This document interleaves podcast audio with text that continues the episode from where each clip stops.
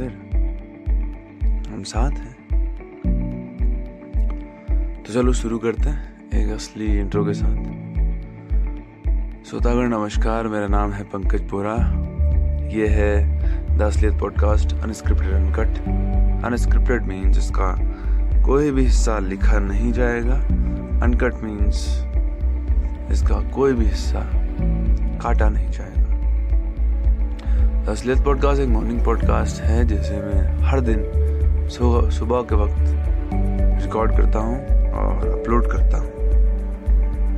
असलियत पॉडकास्ट है मेरे थॉट्स के बारे में, जो सुबह के वक्त उठ करके मेरे दिमाग में चल रहे हैं।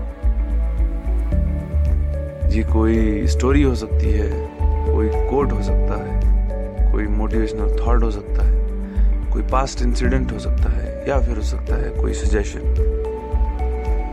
आज है 26 मार्च 2022 दिन सैटरडे। समय है पाँच बजकर बीस मिनट। प्रातः। तो चलो यार, शुरू करते हैं आज का एपिसोड आज जो मेरे दिमाग में चल रहा है, वो है एक पास इंसिडेंट परसों 24 तारीख का। 24 को हम लोग, मैं और मेरा भाई, हम दोनों एलआईसी ऑफ़िस गए हुए थे।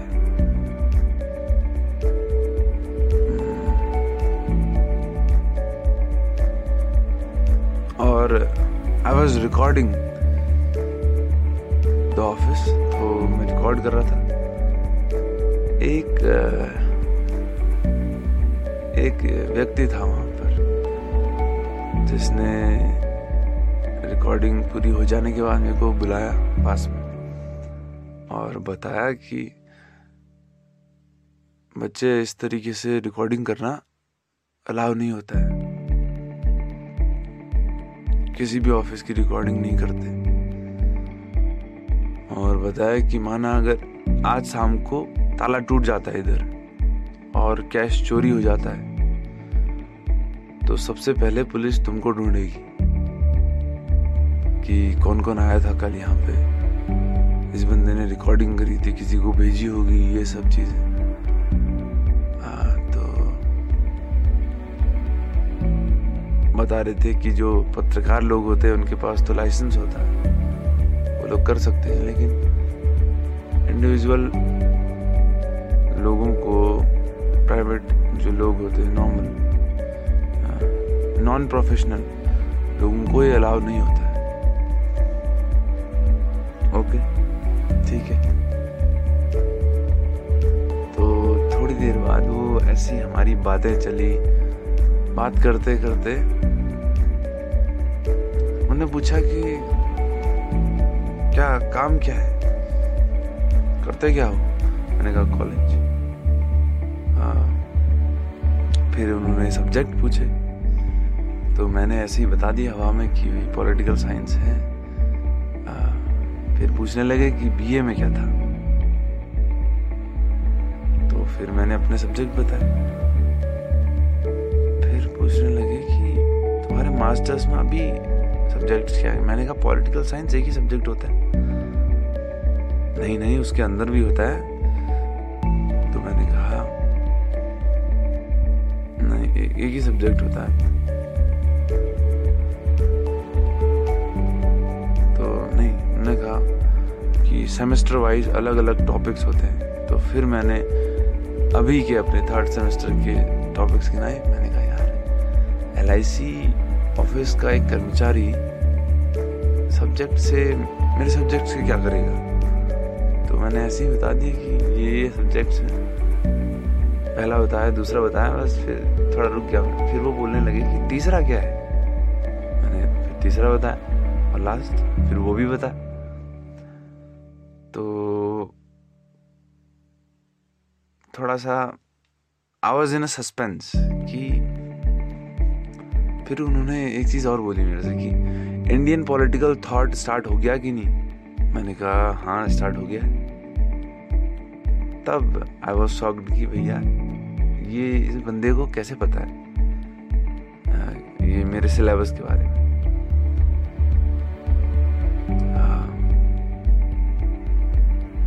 तो ऐसी हमारी बातें चलती रही उसके बाद आगे को, और वो बोले कि तुम्हारी एचओडी मैम कौन है? मैंने बताया कि भैया पत्नी मैम है। अभी पत्नी है फिर पत्नी मैम ही है।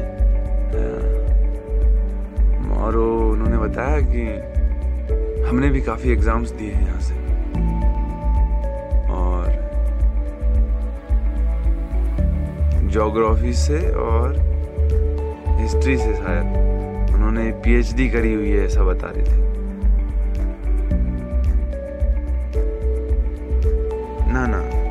शायद हिस्ट्री से और पॉलिटिकल साइंस से। जोग्राफी वाला उनका रह गया था। दो पीएचडी करी हुई थी उनने। और तीसरी वाली में बीच में छोड़ दिया। मतलब ढाई पीएचडी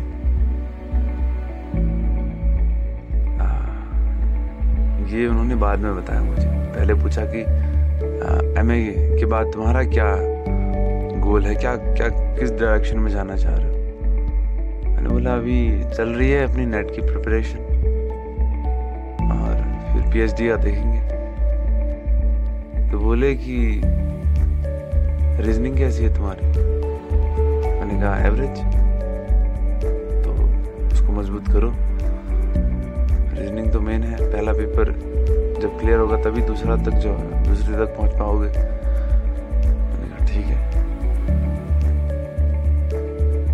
तो धीरे धीरे बात करते हुए बताने लगे कि भाई पीएचडी करके ना कोई बेनिफिट होना नहीं है वैसे। हम भी ढाई पी करके करे हुए हैं। क्योंकि होता क्या है कि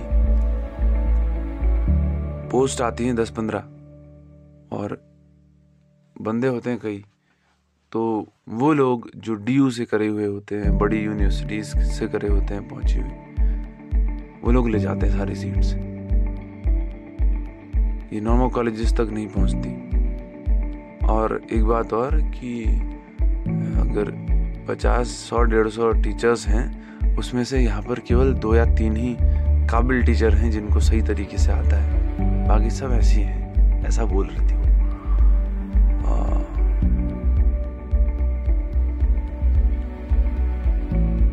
बाद में टीचर्स ऐसी किसी पुराने स्टूडेंट्स के जो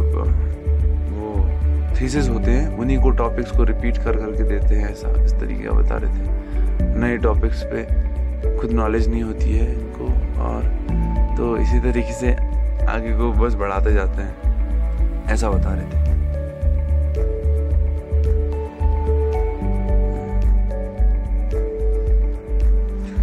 तो उन्होंने बताया कि भाई हाँ, एक चीज़ और बोल रहे थे कि अगर बीएड डाल सको तो बीएड डाल लेना। बीएड और एल एल एलएलबी लॉ कर लो, कह रहे थे, और बीएड का देख लो। अगर तुम्हारा जीआरएफ क्लियर होता है तो ही जो है अपना पीएचडी करना, वरना नॉर्मल पीएचडी का कोई बेनिफिट नहीं है, ऐसा कुछ बता रहे थे। और तो मैं भी थोड़ा इंटरेस्ट आ रहा था। धीरे धीरे। तो मैंने पूछा कि तुम्हारा कौन सा सन था वो? तो ये तो उन्होंने थोड़ा बात इधर उधर कर दी थी। आ, तो ये नहीं क्लियर हो पाया। लेकिन उन्होंने एक चीज़ और बोली कि उस टाइम पे ग्यारह रुपये पचास पैसे में यहाँ से बरेली के लिए गाड़ी जाती थी। बस लगाई थी राजनाथ सिंह ने। राजनाथ सिंह उस टाइम के कोई मंत्री थे उन्होंने। एग्ज़ाम देने वालों के लिए। लेकिन हम लोग कितने में? शायद साढ़े ग्यारह से बारह सौ रुपये में एक कार बुक करके गए थे चार लोग, ऐसा बता रहे पेपर आता था, लेकिन जल्दीबाजी में ओ एम आर शीट गलत भर दी। और रिजेक्टेड तो ओ एम आर शीट के बारे में बता रहे थे। वैसे आजकल हर बच्चे को ओ एम आर शीट के बारे में पता होता है। उनको नाइन्थ टेंथ से ही ओ एम शीट्स भराई जाती हैं। तो मालूम होता ही है। तो मैंने ये नहीं कहा कि मुझे मालूम है वो एम शीट कैसे भरते जब कोई बड़ा बोल रहा होता है तो मन नहीं करता बोलने का बीच में। इंटरप्ट करो तो फिर उसका बताने का मन भी नहीं करता है। तो तो लगे रहे, मैं सुनता रहा, वो बताते रहे। अलग अलग बातों पे एक उन्होंने इंटरव्यू के बारे में बताया आपने कि हम पंद्रह लोगों का सिलेक्शन हुआ था वहाँ, शायद दिल्ली। किस पे? लोक सेवा आयोग। बोल रहे थे कि पानीपत का युद्ध पानीपत में ही क्यों हुआ, ये सवाल पूछा मुझसे। मैंने कहा कि जोग्राफिकल कंडीशंस वहाँ की जो भौगोलिक स्थिति है उसके वजह से। तो बोल रहे थे सोच के बताना। बाद में ऐसी हमारी बातें चली फिर। लगभग आधा घंटा पैंतालीस मिनट हमने बात करी। लास्ट में बोल रहे थे कि सब कुछ को साथ लेके चलो। जो है तैयारी करो जे निकलता है तो नेट करो।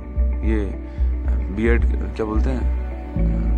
पीएचडी का देखना और ना बीएड का देखो एलएलबी का देखो। और उत्तराखंड में हिंदी और केवल उत्तराखंड जीके का रोल है तो वो भी इजी है। बुक्स हमारे ज़माने में तो बुक्स आती नहीं थी, आजकल तो बड़ी अच्छी अच्छी किताबें हैं। उनको देखो। तो हिंदी का तत्सम तद्भव देख लेना, इस तरीके से बोल रहे थे और थोड़ा उत्तराखंड जी के पढ़ लेना, उत्तराखंड की भी तैयारी करो साथ में। तो ऐसा ठीक है। हाँ। अच्छा। है लेकिन ये सब बताते वक्त ना एक चीज़ खास थी। वो मुस्कुरा रहे थे बीच बीच में। बहुत मतलब एक्साइटमेंट में। और एक एक कोई अपनी प्रीमियम भरने के लिए आया शायद एक असाइन करवाने के लिए आया एक कागज़ तो उसको भी बता रहे थे, लेकिन उनके हाथ काँप रहे थे उस वक्त। मैंने देखा था गौर से। बहुत काँप रहे थे। And and that was excitement वो एक्साइटमेंट में थे काफ़ी। मतलब उनको ये सब बताते हुए बहुत अच्छा लग रहा था। अपना पास्ट और और वो वो मोमेंट मतलब बहुत ही बढ़िया मोमेंट था। दिन बन गया था उस दिन तो। और लास्ट में पता है उन्होंने क्या कहा जाते वक्त? जाने से पहले थोड़ा कभी भी कोई ज़रूरत हो, कोई सजेशन गाइडेंस की ज़रूरत, कोई बुक्स की ज़रूरत, या फिर पैसों की ज़रूरत हो तो वो सामने लेखा विभाग है। वहीं पर बैठता हूँ। कभी भी ज़रूरत तो आ जाना। और बावन सीढ़ी के पास में मेरा घर है। रमेश लोनी, मेरा नाम है। तो कभी ज़रूरत हो तो और एक कांटेक्ट नंबर मैंने लिया उनसे। जब भी ज़रूरत हो अप्रोच कर ले। तो वही, इस पास इंसिडेंट के थ्रू मेरे श्रोतागण को मेरा एक मैसेज है कि जो आजकल हमें बताते हैं ना कि वो थोड़ा स्ट्रिक्ट रहो, अपने दुख मत दिखाओ, अपनी नॉलेज मत सॉरी अपने पर्सनल इश्यूज़ मत बांटो। दुनिया ऐसी है, दुनिया वैसी है। पूरी दुनिया ऐसी नहीं है, मेरे एक्सपीरियंस में। भले लोग अभी ज़िंदा है, ये मेरा मैसेज है। इंसान को दुनिया वैसी ही दिखती है जैसा वो खुद होता है। एक चोर को सब चोर ही दिखेंगे। एक भले इंसान को सब भले ही दिखते हैं। मतलब हमेशा इंसान दूसरे में खुद को देखता है, ये सच है। जो वो खुद करता है, उन्हीं आदतों को दूसरों में खोजता है। माना, किसी को क्लेप्टोमैनिया है, वो किसी के घर में जाकर के कुछ भी सामान उठा लेगा। और उसके घर में कोई आएगा तो वो दूसरों पे नज़र रखेगा कि कोई मेरे घर से कुछ उठा उठा तो नहीं रहा। क्योंकि उसकी भी वही आदत है। तो कोई तुमको कुछ सजेशन देना, एक बार ध्यान से सोचना कि क्या उसके सजेशन में नैतिकता है? क्या उसका सजेशन तुम्हें पसंद आ रहा है? अगर पसंद आ रहा है तो इसका मतलब तुम दोनों की थॉट प्रोसेस मिलती है। नैतिकता दिख रही है अगर थॉट में, उसके सजेशंस में। इसका मतलब उसके अंदर नैतिकता है। और ऐसे लोगों को फॉलो करना चाहिए, अनुसरण करना चाहिए उनका, जिनके बातों में नैतिकता दिखती है। तो भाई दिस वॉज़ माई मैसेज आज 26 मार्च को, इस एपिसोड के थ्रू अगर उम्मीद है आप लोगों को ये एपिसोड पसंद आया होगा, और अगर इस एपिसोड के बारे में कोई क्वेश्चन सजेशन क्वेरी हो तो D M on Instagram at the rate P N K A Z B U R A और इस एपिसोड इस पॉडकास्ट को बनाने का पर्पज़ है कि एक कम्युनिटी बनाना, जो कम्युनिटी एक दूसरे के सपोर्ट से ऊपर उठे। वो लोग जो कुछ नया सीखना चाहते हैं, कुछ नया करना चाहते हैं। Because of social barriers they are unable to do तो इसीलिए कम्युनिटी एक दूसरे को सपोर्ट करके, उन सोशल बैरियर्स को क्रॉस करके आगे बढ़ सकती है। ऐसा मेरा मानना है। And if you want to be the part of that community follow me on Instagram page talk in mind T A L C A N M I N D talk in mind I follow you back चलते हैं यार। मिलेंगे कल के दिन एक नए episode में। कुछ नए थॉट्स के साथ। तब तक के लिए see you bye stay fit stay healthy